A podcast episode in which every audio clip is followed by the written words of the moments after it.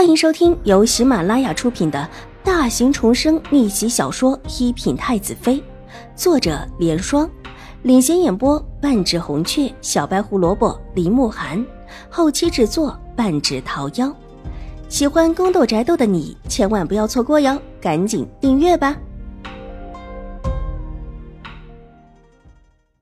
第五百零七集，楚留臣斜睨了他一眼。唇角扬起一抹邪魅的笑意，这跟方才在太后娘娘面前的表现几乎是换了一个人。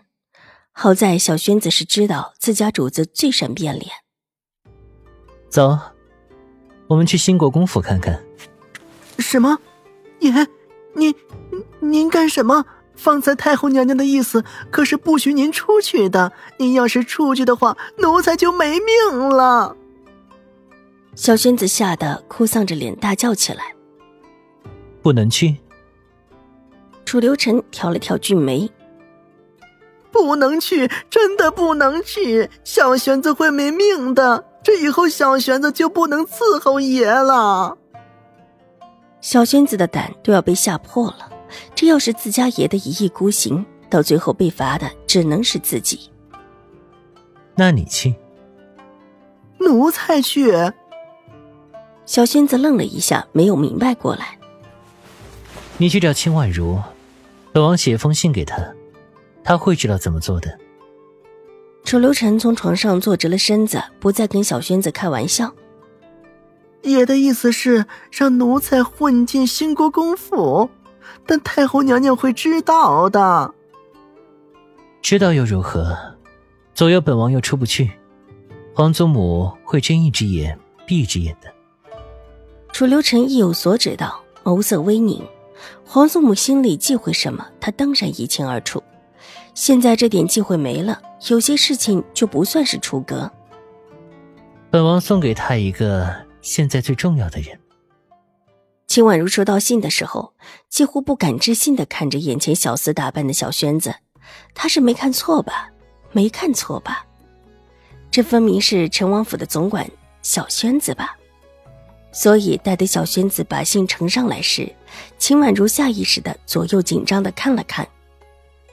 二小姐，我们爷没来。小轩子低声道。秦婉如的心重重的落回，捏着信角，把信小心的放在自己的袖口中。这里是兴国公府，人来人往的比较多。若是他在这里打开信封，被人看到，又是一番说不清楚的口舌。是急事。秦婉如低声问道：“不是什么急事，但对二小姐很重要。”小轩子笑嘻嘻的：“是你们爷的意思吗？”秦婉如眨了眨水眸：“是我们爷的意思。我们爷说过，两天太后娘娘会召请二小姐进宫的。”什么事？秦婉如心头一跳，脸色微变：“没什么事。”就是我们爷的意思，我们爷不想待在宫里，想回府去。这话说的别有深意，但是秦婉如却是听懂了，水眸微微一弯，点头道：“好，我知道了。”啊，这是哪里来的小厮？居然这么没规矩，到了后院，不会又是那位公子派来的吧？一个带着几分尖锐的声音从假山后面传出来，秦婉如和小轩子一起回头，正看到一脸骄傲的狄凤兰缓步的带了几位世家千金走了过来，一个个目光嘲讽的看着秦婉如。内院基本上很少用到小厮，除了传信，小轩子虽然看起来唇红齿白，年纪不大，但毕竟是个小厮。狄小姐，我跟你远日无仇，今日无怨吧？秦婉如不慌不张的道：“你什么意思？没什么意思，我只是想问狄小姐，怎么就这么及时？我和一个小厮说话，你就出来了。”秦婉如大大方方的看着狄凤兰：“你胡说什么？”狄凤兰怒声道：“她想不到秦婉如当着这么多小姐的面，还会倒打一耙。我是不是胡说？”狄小姐最清楚，我们秦府和你们永康伯府就要结亲了，为什么狄小姐一直看我不顺眼？之前遇事的时候，狄小姐似乎在人群中说什么？那时候不会是说我的好话吧？秦婉如长睫扑闪两下，水眸眯起。秦婉如，是你自己几声不正？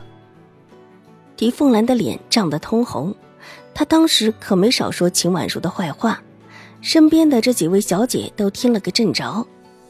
我有吗？之前的事情。不是证明那位王公子陷害我吗？甚至连功名都革去了。难不成狄小姐认识这位王公子，所以要为他说话？秦婉如一脸的不解，那双迷媚的水眸越发的幽深起来。说是狄小姐要为王公子开脱，自去找学府衙门就是了。跟我说有什么用？这话里的意思就是，狄凤兰和王深学之间有什么，所以才会一而再的针对秦婉如。狄凤兰身边的几位小姐都往后退了退，目光带着几分怀疑的看向她。如果狄凤兰真的是这样的人，她们几个再跟她交好，必然会叫人怀疑他们的名节。看到那几位小姐同步画衣的动作，狄凤兰气得肺都要炸了，伸手一指秦婉如：“秦婉如，你别指鹿为马，你别胡搅蛮缠。我就问你，这个小厮是怎么回事？”为什么会和你偷偷一边说话？若是不认识的话，他为什么不找其他人说话，却要找你？狄小姐怎么知道他不会找其他人说话？我们这么多人都看到了，难道还会有假吗？狄凤兰伸手一拉，把所有的小姐全话拉在里面。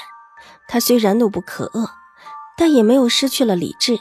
独自对上秦婉如的结果，就是被他。套回王深学的事情上说不清楚了，他就不相信这么多人看到的事实，秦婉如还能够否认。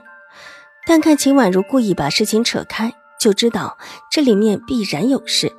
之前王深学的事情，秦婉如最后居然逃过了，这一次看他怎么解释。狄凤兰眼中不由得露出几分得意，但是下一刻，这份得意僵硬在她脸上。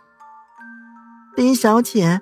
奴才找的是您呀，正有事跟您说。